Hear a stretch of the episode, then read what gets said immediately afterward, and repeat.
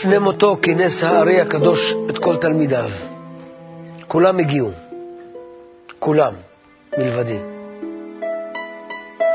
דווקא באותו היום נאלצתי לצאת מחוץ לעיר לטובת איזה עניין פעוט. מאוחר יותר, כשנודע לי הדבר, לא יכולתי להבין מדוע לא התיר לי הבורא לשמוע את מילותיו האחרונות של מורי הענק. מדוע נבצר ממני להיפרד ממנו? גם אתה מתעוררת בי מדי פעם מחשבה על השעה ההיא, כשכל החברים עומדים סביב מיטתו של מורי, שעה שעמד להסתלק מהעולם הזה. ואני איני עמו. סיפרו לי שברגע האחרון הרים את ראשו, הביט על כולם ושאל, איפה חיים ויטל? ענו לו שאיני נמצא בעיר, והוא, כך סיפרו לי, נאנח בכאב ואמר, אמרו לו שצר לי מאוד על שאינו איתם. אמרו לו עוד שלא אנטוש אותו. אם יישאר תלמידי הנאמן, יישאר לצידו. אחר כך ציווה על כולם להתפזר ולא לעסוק עוד בחוכמת הקבלה. הוא לא ראה באיש מתלמידיו כממשיך דרכו הרוחנית, אלא בי.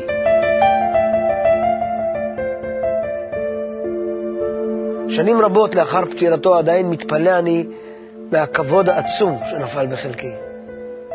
הנה אני חסר כל כישרון שכמוני, מי שאביו היה מטיח בו שאפילו מסמר בקיר אינו מסוגל לנעוץ. זכיתי להיות מאוהב במורי ובחוכמת הקבלה, החוכמה העצומה מכל.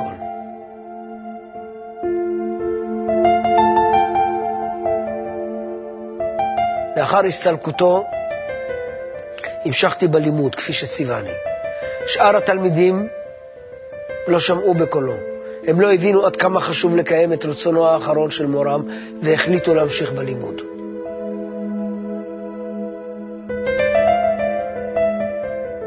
מכיוון שכך עזבתי את צפת. לא יכולתי להימצא עמהם באותה עיר. תחילה ניסיתי לעצור באדם, אבל הם לא רצו לשמוע בקולי. היה זה רגע של חולשה זמנית. ענו לי בכל פעם שהזכרתי את מילותיו האחרונות של מורנו. דבריו נאמרו שלא בהכרה מלאה.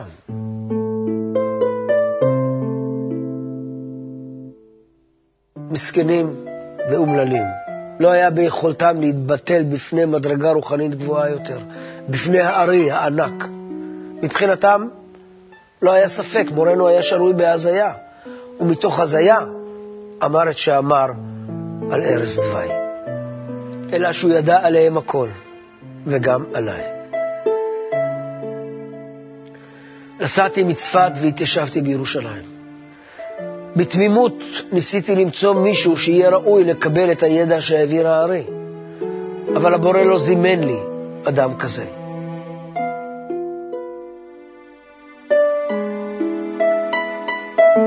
אחרי העלייה הרוחנית מגיעים ימים של חושך, ימים שבמהלכם יורדים לעולם נשמות נמוכות וגסות. כך הזהיר אותי הארי באחד מן הימים.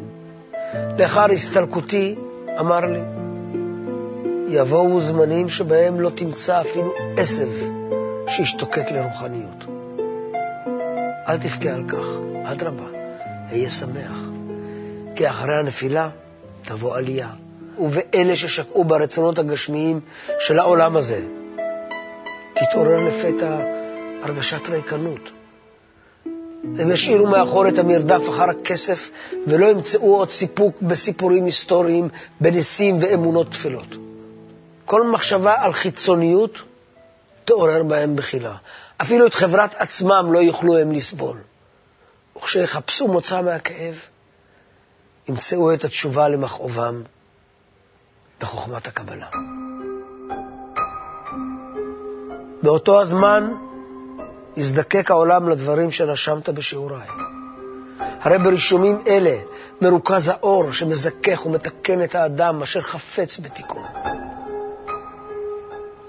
אז יתבהר להם שהסיבה לכל האיסורים והסבל היא היעדר האור.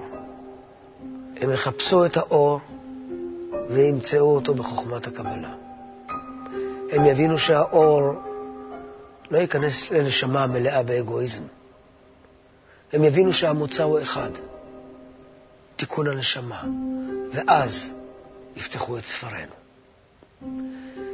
בדיוק לזמנים האלה כתבנו את ספרנו. זה יתחיל מבודדים ויסתיים במיליוני בני אדם שיחזיקו את כל האנושות. כי רק דרכם יגיע האור לעולם.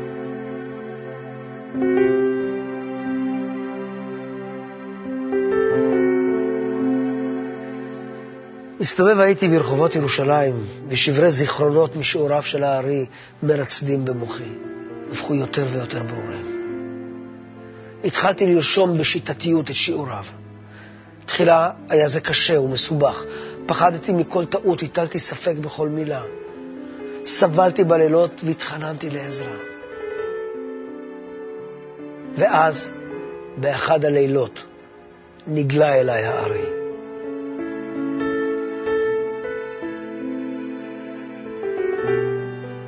באותו רגע הפחד לטעות פינה מקומו לפחד אחר. להספיק לכתוב הכל, כל עוד אני חי.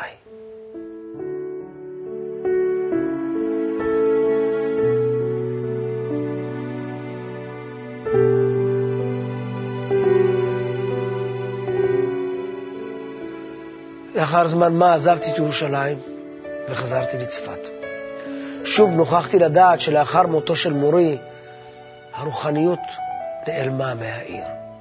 כאילו הארי לא היה שם מעולם. כאילו לא היו מקובלים גדולים שהשתוקקו לצאת מהעולם הזה ולעלות לעולם הרוחני, לעולם העליון. ענן של שכחה גמורה ירד על הגליל. בני האדם שקעו בעסקיהם הגשמיים ושכחו את העולמות הרוחניים. המדרגות המובילות לבורא נמוגו בערפל.